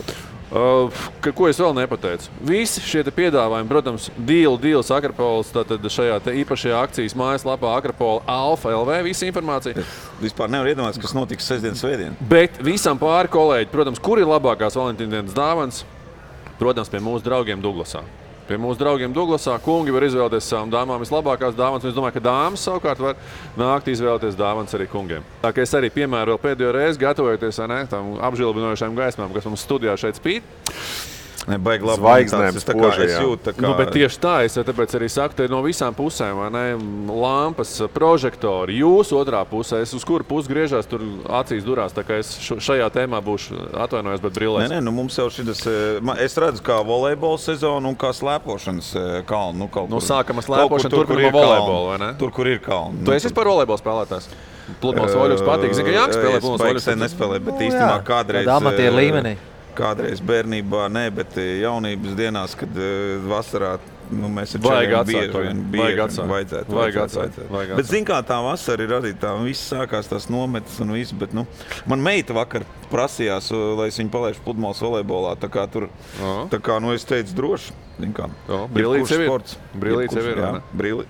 Kaspar, kā tu? Manas brīlītes. Brīlītes, es saprotu, kur var uztaisīt, bet šitās, saprotu, bija mani. Nu, es varu vēlreiz atgādāt. Paldies, tagad es atnākšu mājās, meita šito noklausīsies un tēti, tās izrādās ir manas brīlītes. Vision centrs, Akropole Alfa. Kaspars līdzīgs vienam slavenam trenerim ar šitām brillēm. Kuram? Kaspariņ, kuram trenerim? Klopam? Tas jau jāprasa ir, jā. Jā. Viņam tās asociācijas. Pēc tam pieliksiet klāt. Patīk tā brīvā atmosfēra, kas šeit vēl raidījumā, bet ieliekot to bišķi tādā bišķiņa rāmī, vismaz mēģinot to izdarīt. Es nezinu, man sanāks, es vismaz mēģināšu. Es jau pirms reklāmas pauzes pieteicu šo tēmu kā par godu Raimondam Krolim, kurš ir debitējis Itālijas A sērijā. Viņš iejūtas šobrīd jaunā komandā. Un jums arī bijusi pieredze, ne, sezonas vidus, mainat komandu, iebraucat, aizbraucat, kā nu tas kuro reiz gadās, ne? Kā ir ar tām sajūtām? Nu, ieiet tajā jaunajā kolektīvā. Tagad sezoniem iet, tur tās pirmās 11 spēles ir nospēlētas. Skaidrs, ka tur Oļeks jau draudzējās ar Jāni, vai ne? Oļegam tur vēl ir Andrejs draugs, vai ne? Kaspars tagad atbrauc. Kā jūs, Kaspar, uzņemat komandā? Kādi ir tie vingrinājumi, ko es viņam liekat izpildīt? Es zinu, kā, man liekas, ka sportā viena no tādām lietām ir iepriekšējā pieredze, iepriekšējā statistika, ja? Un, ja godīgi, es domāju, gandrīz vai visi spēlētāji paskatās uz to jaunpienācēju, ja? Kas viņš tāds ir, no kurienes viņš nāk. Man hokejā daudzreiz ir bijis tā, ka tiešām tā attieksme kaut kur ir saistībā ar to, ja man uz komandu atnāk NHL pieredzes spēlētājs, ja? Tad tu uz viņu skaties tā, kas tur būs, kā būs, un būs baigi labi, mēs noteikti kļūsim labāk un tā tālāk. Un tāpat laikā, tad, kad varbūt tās es atnāku uz komandu, ja, un viena lieta, kad es biju jaunāks, ja, jo man tiešām sanāca tā, ka hokejs tajā laikā, kad sākās mana profesionāla karjera, principā Latvijā bija tāds nevis sabrucis, bet bija Latvijas hokeja līga, un tas arī viss, un ja gribējās iet kaut kur augstāk, tad bija jābrauc prom. Un tā kā tie klubu maiņas sanāca tādas, jā, aizbraucot uz Somiju, tad tur sev jāapliecina, tu esi pa lielam, tu esi balta lapa. Ja, tu esi vismaz ārzemēs, par tevi īsti neko nezinu. Tad ir tā, tev jānāk iekšā, tev sev jāapliecina riktīgi. Tu nevar ienākt ar visiem tā kā čau, šeit es sēdēšu, tas būs mans numurs, ja, un tā tālāk apmēram, ja. Tu ienāc, tev sev jāapliecina, un tas ir sākumā, un es domāju, tajos vēlākajos gados, kad man jau bija kaut kāda statistika, man bija parādījās manos datos, kuras spēlēja, ja, un tas ir vienkārši hokeja atrodams. Es tā īstenībā, man būs interesanti, kā tur ar basketbolu ir, hokejā ir tas eliteprospekts.com, ja, un tu paskaties, un tu vari paskatīties jebkuru spēlētāju pasaulē, datubāzi. Es saku, tad tu atbrauc, tev jau apmēram zini, ko no tevis gaidīt, un skaidrs, ka, ja tu atbrauc no augstākas līgas uz zemāku, tu jūties tā kā bišku labāk un brīvāk, un uz tevi skatās bezmazai kā uz augšu, ja tāpat laikā saprat skaidrs, ka tā ārzemnieka būtība ir tas, ka tev tā komanda pēc tam jāvalk būs un tā tālāk, bet tas arī tā atbildības sajūta ir liela, bet man nekad nav bijušas tādas kaut kādas baigās problēmas ar iejušanos komandā, un gan komunikabls cilvēks esmu, nekautrējos runāt, ja, bet, interesants īstenībā, tās sajūtas vienmēr ir satraukums jebkurā gadījumā. Jāni? Te atkal jāskatās, no karjeras sākuma, pirmos gadus Latvijā, tur jau, pa lielam viens otru jau... Viss savēja, jā, tur varbūt kāds ārzemnieks atbrauc, bet tad jau arī bija interesanti, tad tur to valodu baigi vēl nemācīja, atbrauc kāds ārzemnieks, tad forši viņu parunāties, mēģina viņam palīdzēt, aizēja kaut kur paēst vai kaut kur, tad tu tusē ar to ārzemnieku kopā, viņš tāds īpašs, mums arī bija īpaši uzņemt kaut kādu melno, teiksim, karjeras tajā sākumā. Tā kā sākās, kaut kur sāku braukt prom spēlēt, ja? Tad jau arī, tie pirmie gadi, protams, ir satraukums, ja? Bet man vienmēr bija mīnus tas, kad es atbraucu pēc izlases mēnesi vēlāk. Ja visu komandu jau šancai no augusta līdz, mums parasti beidzās izlase kaut kādā septembra vidū. Tad tu atbrauc, jā, mēnesi vēlāk. It kā līgums jau tev spēkā ir no tā datuma, kurā tu paraksti, ja? Bet vienkārši, tāpēc, ka tu esi izlasē, tu nevari braukt, ja, un tad tu atbrauc, un vienmēr tev ir vai sliktāk dzīvokļi, vai sliktāk, sūdīgāk mašīna. Ja. Labākais jau savāks. Jā, visi labākais jau atdots, un tad kaut kādā ziņā tas sākumā bija tāda mācība, un pēc tam jau, ka bišķi kaut kāds status tev parādījās, tad jau tu sāc, teiksim, ka tu parādi, kad jau tu zini, ka mēnesi vēlāk, tu pasaki, tu pasaki, kad es gribētu labāk dzīvokli, es pats varu piemaksāt, ja, un tad jau man atsūta laicīga opcijas, ja. Tad jau tu esi sagatavojies, ja? Mašīna tur nebija, bet tu sāc kaut ko tā kā paprasīt jau laicīgi, jo tu jau esi apbružājies pirms tam tajā Eiropas kaut kādā tajā vidē un basītī, un tu sāc kaut ko papildus prasīt. Protams, kad vienmēr, lai arī tu zini, kāda tev komanda vai kas, bet tas satraukums ir, un aizbraucot tur, tev jau arī jāpierāda darbiem, ja? Vienalga, kāds tev tur vārds vai kas, bet, pa lielam jau tā basketbola virtuve Eiropā ir zinām, un plus mīnus viens otru tur pazīst, vai ir spēlējuši kaut kur izlasē vai kaut kur, bet tie sākuma gadi bija noteikti grūtāk, bet pēc tam jau bija vieglāk iejusties. Es nekad neesmu īstenībā mainījis komandas sezonas laikā, tāpēc man nav pieredzes sezonas laikā, kā ir, kad aiziet uz citu komandu. Ja? Bet noteikti... Panathinaikos ar tu biji no sezonas sākuma? Es biju praktiski, jā. Es septembrī aizbraucu un viņi kaut kāds 2 nedēļas iepriekš sāka trenēties. Okay. Ja, viens tur satraumējās, tāpēc viņiem vajadzēja. Tas man bija arī īstenībā vēlākais, kad es biju līgumu parakstījis. Tas bija septembra sākums. Jā. Kā es esmu uzņēmis komandas biedrs, tas arī atkarībā, jo tas, kas jau parakstu, jau apmēram kaut kādu CV pa viņu zina. Tāpat, kā Oļeks minēja, tur kaut kāda hokeja lapa, tāpat mums ir... Tu seko līdzi, Klau, tagad piebrauks, tur nezinu, 3., 4. numurs klāt, tas un šitās, tu zini jau? Jā, es principā sezonas laikā, es Eirobasketu, es principā sekoju visām līgām arī tagad, kā klubu, teiksim, F klubu vadītājs, es arī sekoju visām līgām Itālijas. Praktiski visām top līgām, principā plus mīnus visi spēlētājs zina, es to virtuvi zinu. Mm-hmm. Un, bet tu sekoji arī kā spēlētājs, kad bija, kā spēlētājs pat vairāk sekoja. Mm-hmm. Es lasu visas ziņas, man patīk lasīt visas ziņas, kur kas parakstīs, kur kas atlaists. Un tāpēc man ir daudz... Bet to tu lasi vairāk, tagad tevi interesē, nevis tu kaut kādu konkurencē izjūti, ka tagad brauc kaut kas, kur ir atlaists. Bet ja arī, teiksim, sezonas laikā kāds paraksts uz mana pozīcijas, protams, apstos kāds viņam CV un uz ko man jābūt gatavam un... principā, tu jau negribi savu vietu atdot, tev jābūt, okei, komandai tas ir viens, jā, bet tev arī tu nevar, kā saka, ļaut sev izkonkurēt, ja tev jākonkurē un man nekad nebija, es jau minēju, kad es sezonas vidū es nekad neesmu aizgājis projām, jā, bet kāds ir vienmēr atnācis. Un, protams, kā komandas biedrs, tu centies, ja kaut ko viņš prasa, centies palīdzēt vai uzreiz jau pasaka viņam, Tās kaut kāds sadzīvisks lietas droši vien, kur ir restorāni labākie vai nekur tu var aiziet. Jā, vienmēr mēģinam palīdzēt un tas kodols jau kaut kādā ziņā jāveido. Tas, kas treniņa laukumā man paticis tā vienmēr, ja. Ja arī tu sakašķējies treniņa laukumā vai kas, tas paliek treniņa laukumā, ja ārpus tev tomēr, jākomunicē un jādarbojas. Citreiz sanāk arī kādu treneru, tur kādu asāku vārdu pārmaiņu vai kādu spēlētāju, bet vienmēr es esmu mēģinājis, kā tu pāršķērso galu līniju, tā mēģināt viss, viss ir okei. Mm-hmm. Tā, tā ir principā man tāda kaut kāda pieredze, kā es esmu uzņēmis vai kā es esmu iejūties jaunajā komandā. Mm-hmm. Kas par futbolu? Futbola laukumi, futbola ģērbtuvs? Par komandu maiņu...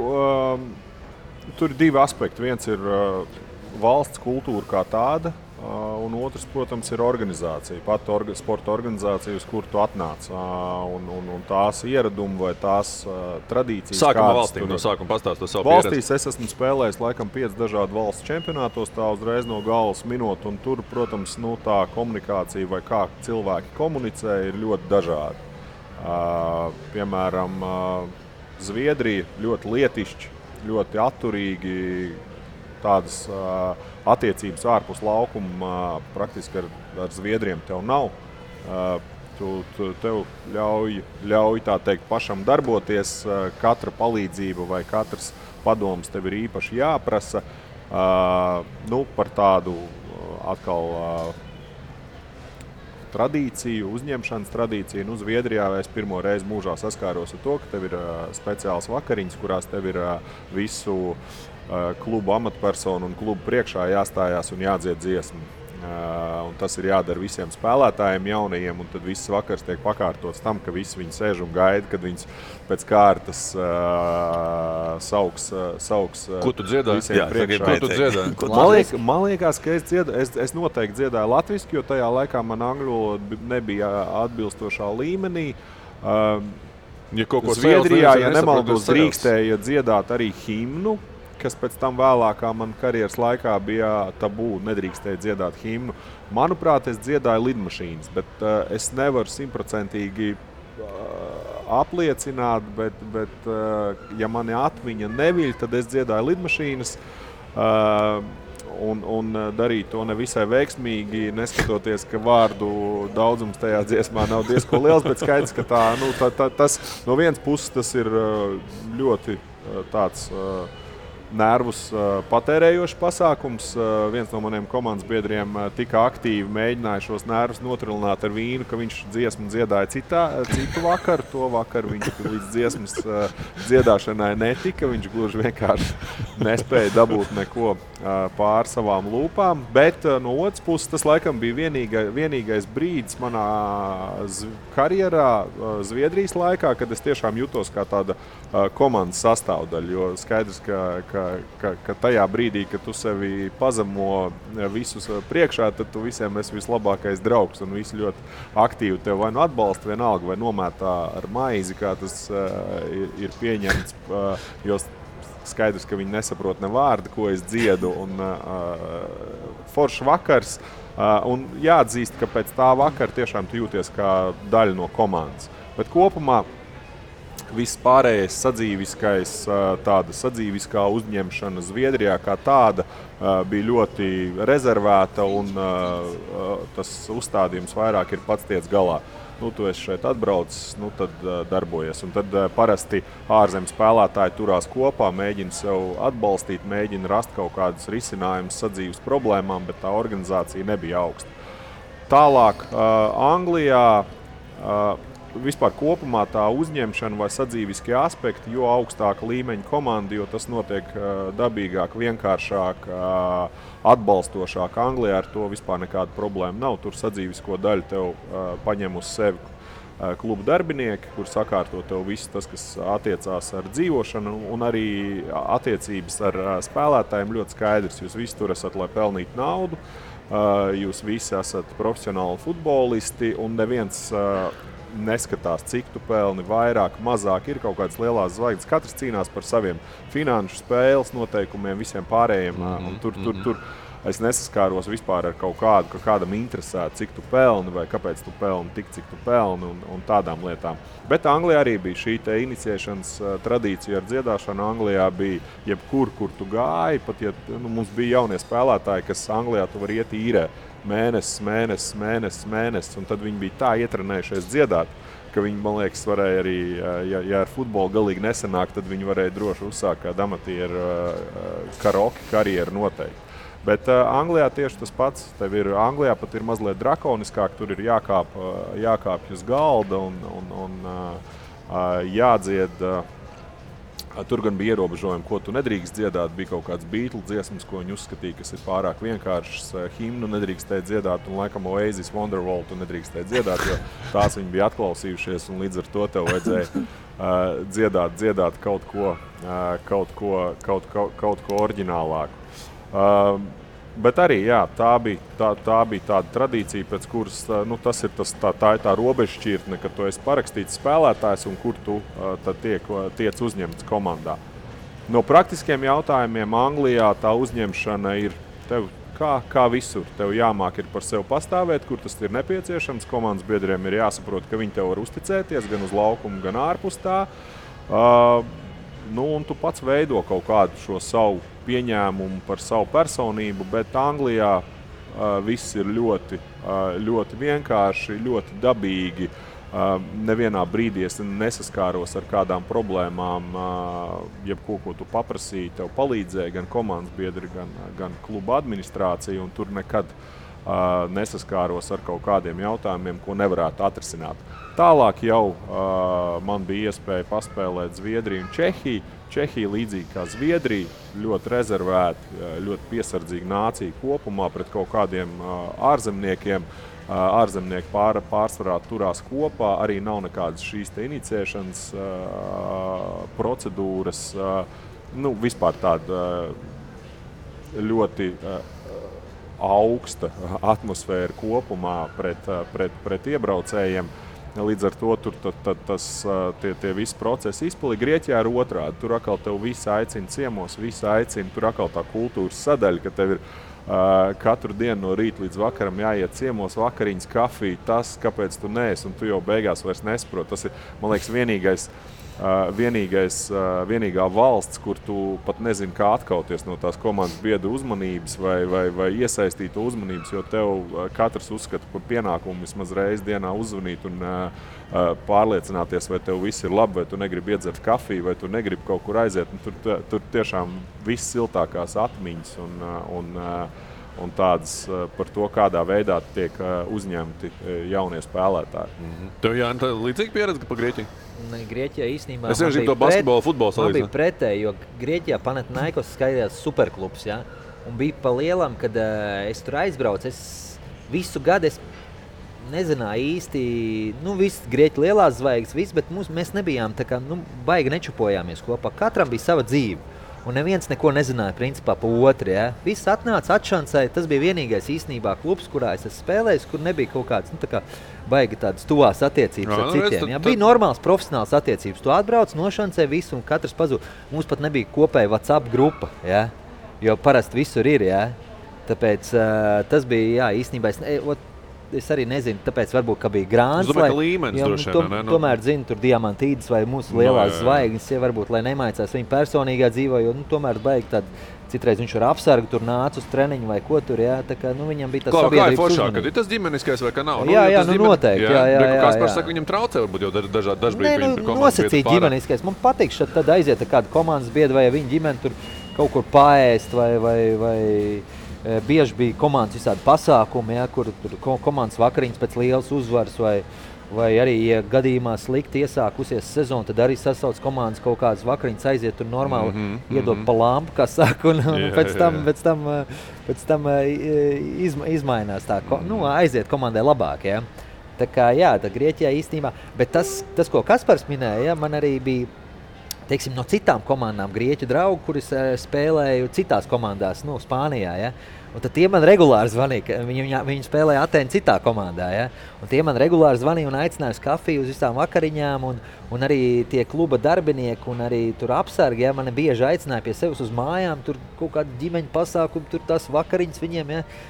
Grieķijā, ja? Tā kā, tādā ziņā, jā, bet tieši kas komanda, es nezinu, mēs bijām vairāk tā, ka katrs pa sevīm tajā komandā. Kaspars, te par to dziedāšanu baigi šodien uzstājās. Kas jums ir par kaut kādām iesvētībām bijušām interesantām? Ir kaut kas tāds bijis, kas tagad spilgti palicis atmiņā? Cik spilgti, bet tās iesvētība variants, teiksim, Amerikā. Ja, jo tas ir savu veidu iesvētības. Amerikā tur ir kaut kāda, teiksim, pārstrāta, tur, nezinu, sēdi pie galda kaut kādā komandas. Nav pat obligāti, es, teiksim, zemākajās līgās spēlēju tur, un nebija tā, ka tev jāuzsauc tās vakariņas un tā tālāk, bet bija tā, ka tur tu ēdi, ja, un pēkšņi tā kā viss sit pa glāzi, sākās sisšana pa glāzi ar karo. Tad tu saproti, tu sāc skatīties, tev kaut kāds putkrējums vai kas ir uz botām. Tas viņiem tā kā tāda iesvētība, ka kaut kas ir aizlīdis tur pa apakšu, kaut ko uzkrāmējis krējumu vai ko virsū, un tad jāsāk skatīties, tas tā kā šūčeks saucās, ja? Yeah. Šūčeks, tad tu skaties, tu esi palaidis garām šito te, ja? Tāda tur, Amerikā tur arī, protams, tajā zemākās tur visādi tādi joki, ka, kurus negribās vispār domāt, ja tur ir visādi. Es tā saku, tur daudz rūpjāk. Sporta humors, man liekas, ir jābūt uzmanīgi. Tur negribas, man riebās īstenībā tādas kaut kādas. Amerikāņiem, man liekas, tipiski arī viņa filmās ir visā dēdienu čakarēšanās, kas viss ir apmētā ar kodām kūkām, tortēm, tur kečupiem, salē un visu. Jā, tā pārtiks un mētāšana, tas ir vispār kaut kāds, es kā padomju cilvēks, kurām vecāki bijuši bez mazai otrā pasaules karā piedzimuši vai pēc tā laika, es tā kā arī tagad mēģinu tā kā nespēlēties, kas man ir šķīvi. Bet tas tā, man bišķi par to dziedāšanu, es tā kā man uznāca tad viena atmiņa. Tu gribi uzdziedāt? Nē, par to iet, un es varbūt varu uzdziedāt, bet vai es gribu? Nē, es negribu tagad dziedāt. Labi, tad mēs tev nespēšam. Bet Kaspars tur stāstīja par tiem, atcīmredzot par to dziedāšanu, skaidrs, ka vienam tā balss labāk, vienam sliktāk. Man vienmēr atmiņā, es spēlēju Slovākijā kopā ar vienu igauņu čalbi, viņš krievs bija Igaunijā dzīvojuši, un mēs braucam tagad mašīnā ar viņu. Skan kaut kādu tur metāliku, es teikšu metāliku, tāpēc, ka tā ir hokeja mūzika. Es tur kaut ko sāku baigi dziedāt līdzi, viņš tāds man, pakoļi, kas šo dzied? Es jums saku metāliku, viņš saka, vai viņus arī paklausīsimies. Es tad, labi, vai tev man balss nepatīk, vai Tad tu ātri saprati, to dzirdēšanu labāk. Es vienmēr tā kā smējos, es saku, vai viņus arī paklausīsim. To arī tagad padarīsim. Bet tā dziedāšana ir... Nē, forša lieta. Jā, tā ir tiešām, es domāju, pat kaut kādos darba kolektīvos būtu ļoti interesanti, jo tas vienmēr katrā komandā ir bijis brīdis, kad man nepatīk. Es neuzskatu arī, ka man tā balss ir tāda, lai es pat trenējoties dziedātu. Skaidrs, ka tas ir briesmīgi. Bet es esmu redzējis, ka, kā jūs teicu, ir tādi, kas netiek līdz dziedāšanai. Ja tas ir brīvā vakarā, es esmu redzējis, ka cilvēki ģīpst no tā stresa un vispārējām. Vienam vārtsargam mēs iestrēgām Kārdifā braucot uz spēli, iestrēgām satiksmē un viņam tas treneris, mums bija tas Nils Vornaks tāds, īsts angļu treneris, kuram tiešām patika arī spēlētājs kaut kādā veidā apcelt un tā izaicināt un tā viņš vienu jauno vārdsargu izsauc autobusā pie mikrofona, un viņš tiešām viņam sāk mesties kaut kādu sarkanu pleķu uz sejas, viņš sāk zaudēt to samaņu, bet tie angļi viņi jau neapstājās, viņi vēl viņam malc, un viņš jau tāds tur kaut kādā tur konvulsijās, viņš jau raustās, un tu skaties uz viņu, un tagad tu nesaproti, vai glābt, vai kas, bet neko, beigās kaut kā viņš tur noburkšķēja kaut ko, ko viņš tur noburkšķēja, skaidrs pa dziesmu, to mēs nosaukt nevaram, bet pēc tam tāpatās viņam visi tie pieredzējušie spēlētāji nāca sit uz plecu, un es esmu pārliecināts, ka viņš pēc tam jutās absolūti izcili, kaut gan tajā brīdī es pieļauju, būtu miljonas dažādas vietas, kur viņš citur gribētu būt, bet tie spēlētāji tur ir kādreiz bija Anglijas izlases aizsargs tāds Veins Bričs. Viņam bija tā, ka viņš iztīrīja galdus malā, viņam bija ar dejām, ar rutīnām, ar vispārējo. Viņi paši angļi un īri to uztvēra tik nopietni, ka tur bija ar ģitārām tādas uzstāšanās, ko es esmu bijis uz zemākas kvalitātes latviešu mūzikas koncertiem, kādi tur mūsu tie īri spēlētāji ir kādas tur dziesmas izpildījuši un vispārējais. Tā kā tas ir, sevišķi, ja tas notiek pirmsezonas nometņu laikā, tad tas ir, jo skaidrs, ka tas uzdevums ir pēc iespējas vairāk tajā brīdī tev apkaunot. Un tad, ja, piemēram, ir, mums vienā viesnīcā bija, ka dzīvo visas komandas, kas ir tajā viesnīcā, viņi sēda kopā. Un tad viņas, protams, izmantoja momentu, ka tie spēlētājiem bija jādzied ne tikai komandas un komandas administrācijas priekšā, bet, protams, pa visu komandu priekšā, kur sēda tajā lielajā zālē. Tad tā viņi tur izpaužās, bet vēlreiz tā, manuprāt, ir tāda robeža šķirtne, ka tu atnāc kā jauns spēlētājs, ka tu īsti nezini, kur tu, tur ir ierādīta kaut kāda vietiņa, tu vēl kaut ko. Bet tas ir tas brīdis, ka tu tiešām sajūties piederīgs tajai komandai, uz kuru tu esi atnācis. Skaidrs, ka pēc tam to ietekmē ļoti daudz faktori, jo tāpat beigu galā vērtē tavs tās profesionālās un individuālās kvalitātes, bet tas sākuma posms noteikti ir tas, ka tu atnāc un tad... Bet zini, ko es teikšu? Man liekas, ka skatoties uz karjeru atpakaļ, tās foršākās komandas sajūtas un tādas lietas nāca no mums. Man bija tiešām pāris klubos, tur piemēram Itālijā bija tā, ka pēc katras spēles mēs gājām kopā uz kluba sponsoru kaut kādu restorānu, ja, un tās bija vakariņas, kurās piedalījās arī ģimenes locekļi un tā tālāk. Un man liekas, tas tik ļoti forši saliedēja to komandu. Vienalga, tur jaunāki čaļi bija, ja, kuriem varbūt bija draudzeni vai vispār nebija, ja, un tā tālāk. Tas tik forši saliedēja komandu, kaut kā sapazinās arī tās, kā saka, sievas draudzenes vai kas bērni turpat tās kaut kur muģēja. Un tas viss tās, teiksim, man Amerikā bija, fantastisks pieredze tajā jomā, ja, un īstenībā beigās tā komanda vinēja to visu līgu. Ja, Itālijā man bija, mēs īstenībā arī vinējām to līgu. Ja, un tas bija tiešām, man liekas, tas ir tāds, ko varētu ieteikt, ja, ka ja ir kaut kāds sponsors vai kas, vai varbūt pat ir kaut kāds novirzīt kaut kādu naudu uz to, ja, tādam kluba vadībai vai kas, ka ir kopēji tāda sanākšana. Es teiktu, es mierīgi samaksātu pats pa kaut kādu daļu, nezinu, tur samestos, ja, un vienkārši, lai tādas lietas būtu, jo man liekas, tas ir fantastiski. Es pievienošies Oļegam, jo Spānijā spēlējot Bilbao 4 gadus, mēs pēc katras spēles gājām, arī bija viens klubam pietavināts arī fans, atbalstītājs. Ja? Mēs gājām uz viņa restorānu, tas bija basku restorāns ar basku ēdienu. Basku ēdiens ir diezgan izslavēts Spānijā. Ja? Un mēs pēc katras spēles vai vinējām, vai zaudējām, vienmēr braucām tur ar visām ģimenēm.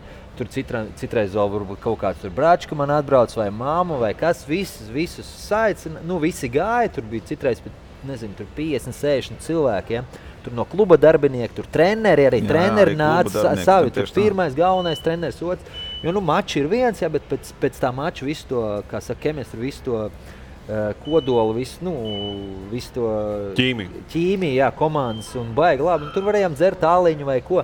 Es atceros, vienmēr bija ēd cik gribi, ja vienmēr 20 eiro bija jāmaksā. Vienmēr 20 eiro, jā. Bet visu labākais baska ēdiens, atmosfēra ideāli, tu tur iedzer āliņu pēc spēles. Tur, nu, jā, dažreiz arī tā, man liekas, ka ir, nu, mums kaut kur bija tā, ka uz galda tev ir, nu, piemēram, Amerikā bija tur chicken wing, vēl kaut kas, tur, nezinu, 2 āliņi, jā, vai pitchers ar āliņu, pārējo tur, nu, pa lielam pats var piepirkt. Jā, jā. Un šeit runājot par to gan veiksmīgi, gan neveiksmīgi spēli, zin kā, piemēram, nu, tev varbūt neveiksmīgi spēle, un tu tur viens staigā pārdzīvo, bet tā, kad tu nedaudz ierauji, pie tevis pienāk čaļi, pie tevis varbūt pienāk treneris, klausies, viņš jā, jā. Tur, zin kā, arī saka, nu neko, nu, tipa, nu, kā tu domā, apmēram, savā starpā. Tā kā, nu, viss kārtībā būs, jā, zin kā, mums būs nākamā spēle, viss būs laba, apmēram, un viss, tev bišķi, kā tu vieglāk to pārdzīvoji, skaidrs, ka, nu, kaut kāds slikts spēles, tur viens mājās sēd, domā nākamā dienā, kā nākt uz treniņu, gan izvēju tā, tev iedod emociju, tev iedod tā, ka, nu, viss čaļi kopā, labi, šodien tā sanāca, rīt nāku, bliež, nu, tā kaut kā savādāk. Spānijā bija izteikti, ka tās spēles notiek 12:30 pa dienu, ja? Tad es jau no rīta, nu, jau tā, ka tu paēd brokastu, praktiski jābrauc uz zāli, tad ģimene atbrauc vēlāk, spēle beidzās ap kādiem 2:30, 3:00 tu esi restorānā, un tur vēl līdz kādiem 6:00, 7:00, ja? Tad praktiski viss tā svētdiena tev ir aizņemta, ja? Bet tāda piepildīta diena. Nu, protams, ja uzvar, tad vispār varbūt vēl pēc tam kaut kāds after parties vai kas, bet jebkurā gadījumā tas ir ieteicam un tas jādara noteikti, lai, nu, saliedētu kolektīvu. Lā, par tām iepriekš savstarpējām attiecībām viens no jums te minēja, ka, nezinu, laukumā vai treniņā tur bezmazā izkaujās un tad ārpus laukuma tur ir, nezinu, bezmazā labākie draugi. Un kā tas ir iespējams? Es to nekad neesmu spējis saprast. Nu, jūs tiešām esat tik, nu, es nezinu. Nu, tev jau tas savs ego ir, kā, nu, tu strādā, lai komandai būtu labi, un tur centies, jo, ja tu, es vismaz tāds es bijis, nu, ja tu treniņā laidi haļāvu, tu pats nevar progresēt un komandai, man liekas, tas nav labi. Bet ja tu cīnies, dzen citus uz priekšu vai neļauj kādam atslāt, man bija viens beļģis, ko man bija kāds 5 reizes gan sarubījos, ar viņu vienreiz ritīgi izplūcāmies. Treniņā, jā, pēc treniņa bija normāli, jā, bet viņš visu laiku, viņš arī sāka bļaut, viņš, ko jūs sačkojat, vai, nu tā, nu, ko tu sačko, uzliec normālu bloku, jā, vai kaut ko. Un tu reāli, nu, pavēlcies, un tu negribi, nu, kā tev apmēram, kā es sačkoju, un šitā tev, un tad ritīgi kaulādā. Bet kādu pēc tādu treniņu tu ieeji ģēptuvēs, jūs to visu izrunājat, vai tas automātiski tā noliekam, tas ir darbs, un te mēs esam draugi? Jā, nu, vismēr tajā līmenī jau profesionāli tas jau automātiski. Nu, labi, citreiz var būt kaut ko bišķi tur pāris dienas padusmojies, bet, nu, tad, zini, tad jau aizēja kopā uz kafiju, padzer un tā. Jā, citreiz es pat speciāli izprovocēju, ritīgi, kā saka... Mākslīgi provocēju. Ritīgi, nu, sakašķējos treniņā, jā, bet pēc treniņa pieeja, sorry, ka es tev tā tur, es speciāli... Tev Kaspar iebrauc kāds kājās tur, un tu viņam tagad pēc treniņa to nepateiks, jā, tu klausies, čalīt, bišķi uzmanījot nākamreiz. Nu, pateikšu jau droši vien arī turpat uz laukumu, bet tās ir profesionālas attiecības, tas nav, nu... Tur emocijas tu noliec malā, un profesionālitāte tev ir otrā pusē. Es tā domājot arī, kamēr Jānis runāja, mēģinot atcerēties kaut kādus tos, jo es esmu gan kāvies, gan grūstījies, gan sazinu, ko darīs uz laukumu, bet sevišķi treniņu laukumu, bet neatceros reizi, ka tas būtu eskalējies vai aizgājis tālāk par kaut kādu šī treniņu laukumu vai ģērbtuves robežām. Manā atmiņā tāda atgadījumu nav, jo pa lielam jau tās attiecības lielā mērā būvējās kompleksi no tā laukuma attiecības, ārpus laukuma attiecības, kā tu esi ikdienas saskarsmē ar komandas biedriem, treneriem, un parasti jau viena kaut kāda šāda profesionāla izdarība, nu, atkal vēlreiz tajā augstākajā līmenī, kas bija Anglijā, nu tas, jo tu apzinies, ka tev ir 26 spēlētāji, 11 no viņiem ir ļoti laimīgi, 8 no viņiem ir dusmīgi, vēl 10 droši vien ir apātiski, vēl daži, kas ir jaunie ļoti centīgi un pārlieki grib sev pierādīt, nu tā ir normāla komandas dinamika, un nu, tas jau ir komandas sporta spēlēs, tas ir, ka tev ir jāiemācās sadarboties, tev ir jāiemācās strādāt komandā, tev ir jāiemācās arī uzņemties iniciatīvu, vai tieši otrādi jāpaiet malā kaut kur, un tu jau šo te mehānismu ikdienā esi tik ļoti iepazinis, ka, nu, viena iebraukšana kājās, es pieļauju, ka es esmu tik daudz iebraucis kādam kājās, ka noteikti ļoti daudziem arī būtu viedoklis par to, bet ja tā attieksme ārpus laukuma ir cieņpilna, pilna un profesionāla, tad par to nekādas problēmas nav. Nu, un ja aiziet kaut kur, ka, nezinu, pagrūsties pakliedz, nu, tad parasti pieredzējušie spēlētāji, tos spēlētājs paņemais škvārkas, uziet augšā pēc spēles, izdzer katrs pa vienalga, ko grib izdzert, un ar to arī tā problēma ir atrisināta. Vai, nu, ja ir galīgi, redz, ka ir nepieciešams iejaukties arī trenerim. Nu, ļoti, laikam, pāris reizes manā karjerā ir bijis, ka treneris iejaucās un izsauc šos te spēlētājus un izrunā ar viņiem. Nu, kaut vienā no iepriekšējām epizodēm mēs runājam par šīm vakariņām, kas bija jāizsauc. Nu, kaut kāda tāda mehānisma ir iestrādāta, bet nekad tas nav atstājis iespaidu uz komandu. Es esmu pieredzējis, ka spēlētājs tiek pārdots vai atdots tālāk uz citu komandu dēļ tā, ka viņam ir grūti sadzīvot ar spēlētājiem, bet lielāko daļu tas saistās ar to, ka spēlētājs nespēja pieņemt to, ka neiziet laukumā, un gluži vienkārši tad viņš ir nepārāk patīkams apkārt komandai ikdienā, un parasti tāds spēlētājs tad tā lēnām un dabīgi mēģina transportēt uz kādu citu komandu.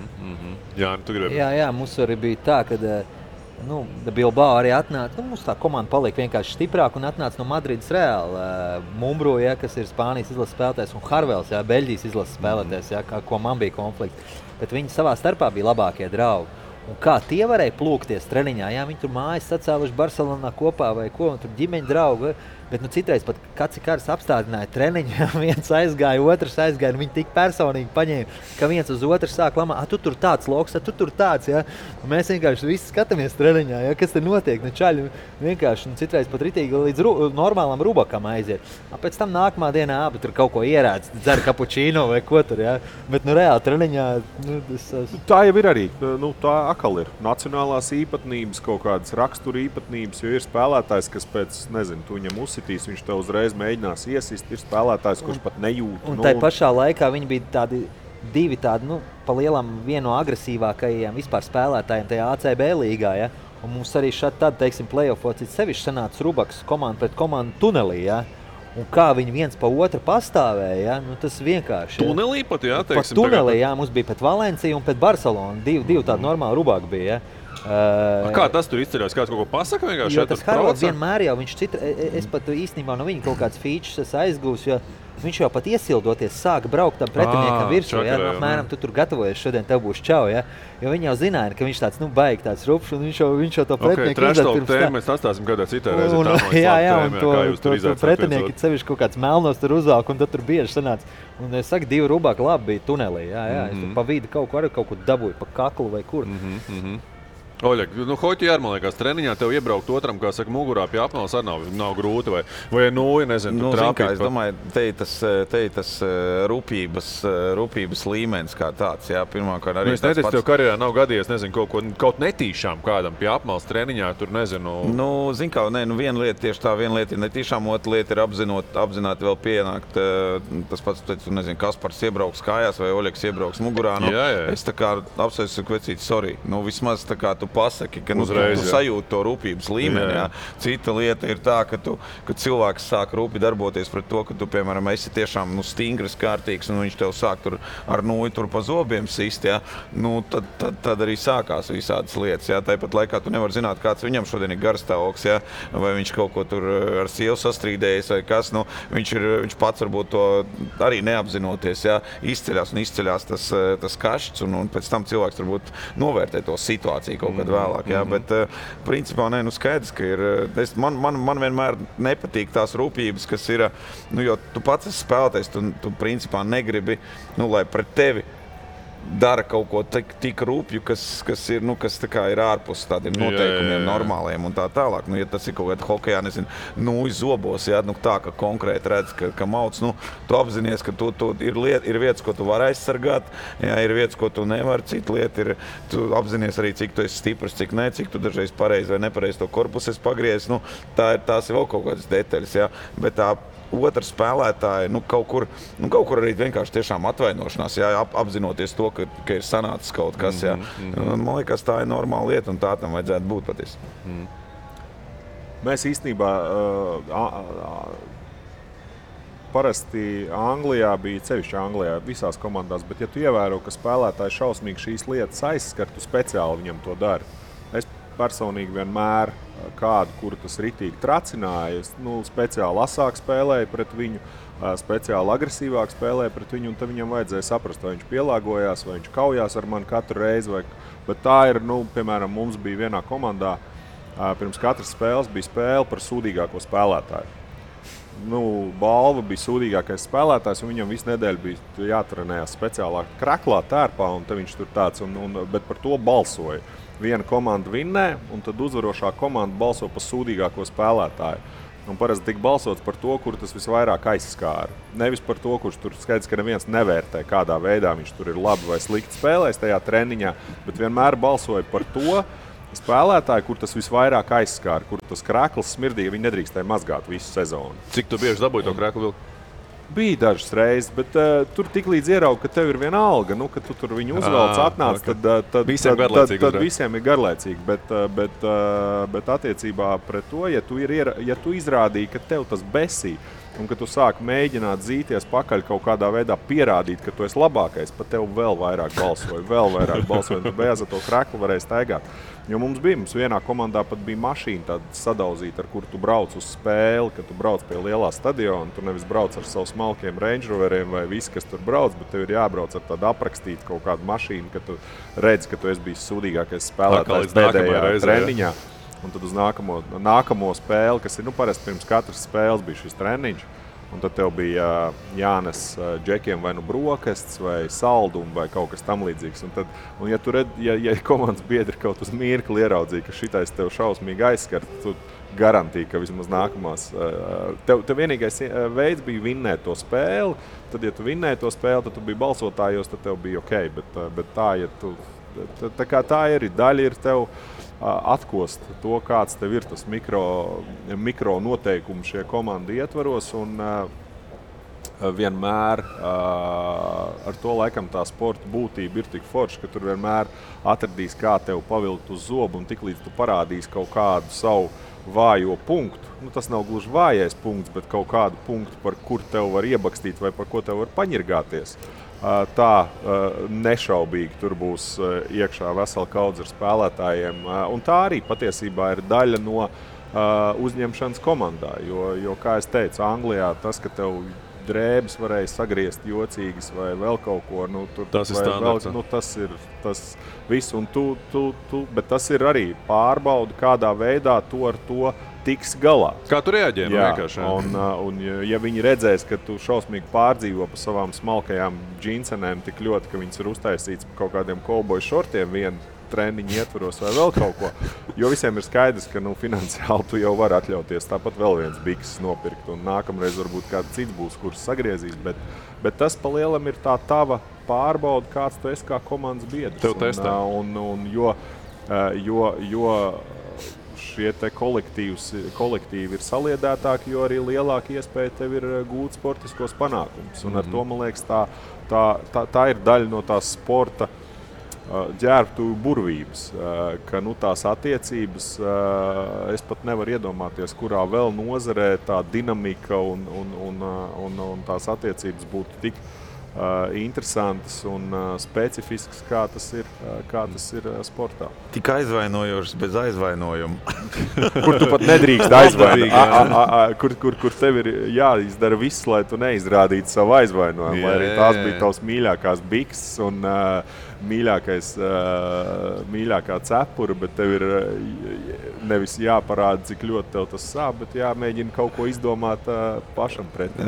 Nu jau aizsaulē esošais treneris Mihāls Biskašnovs teica kādreiz: apvainojies uz mani, paņem sūdu mutē un uzspļauj mani. Kungi, ar šiem vārdiem es atļaušos šodien arī noslēgt. Karjeras tiekamies pēc 2 nedēļām. Kārtējā ceturtdienā. Es bez jums, kā saka, tāpatās. Kas es pa bosu bez jums 3, vai ne?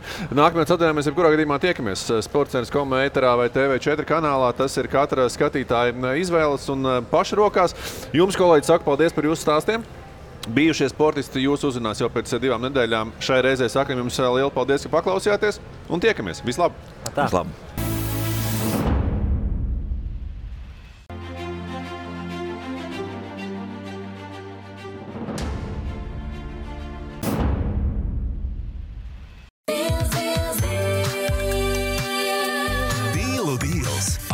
fināla ziemas izpārdošana. 3 dienas no 10. līdz 12. februārim atlaides līdz 70%. Akropole Rīga un Akropole Alfa. Right, come on, guys.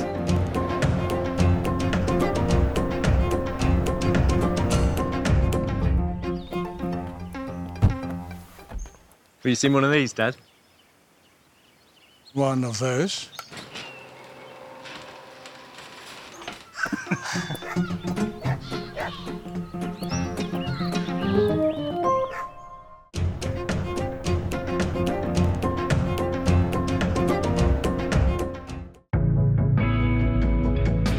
Mīlestība ir brīnišķīga jebkurā tās izpausmē. Ir tik daudz iemeslu, lai pasniegtu vispārsteidzošāko dāvanu Valentīndienā. Atrodi savējo un pasaki, ka mīli. Skaistākās dāvanas meklē veikalos Douglas un e-veikalā Douglas LV. Tikšanās vieta Akropole Rīga un Akropole Alfa. Raidījumu atbalsta